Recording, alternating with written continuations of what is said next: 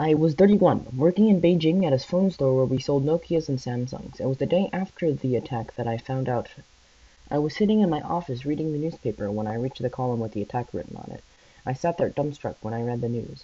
I felt a swift stab of fear that the terrorists were going to attack China next, but that quickly passed as I realized that no matter what I did, I would not be able to change what the terrorists were planning to do. After I experienced that faint stab of worry, I continued doing my job and moving forward in life. I would not let a terrorist organization stop me from living my life and stop me from moving forward. I did what I wanted to do. I found my life and I continued on my path.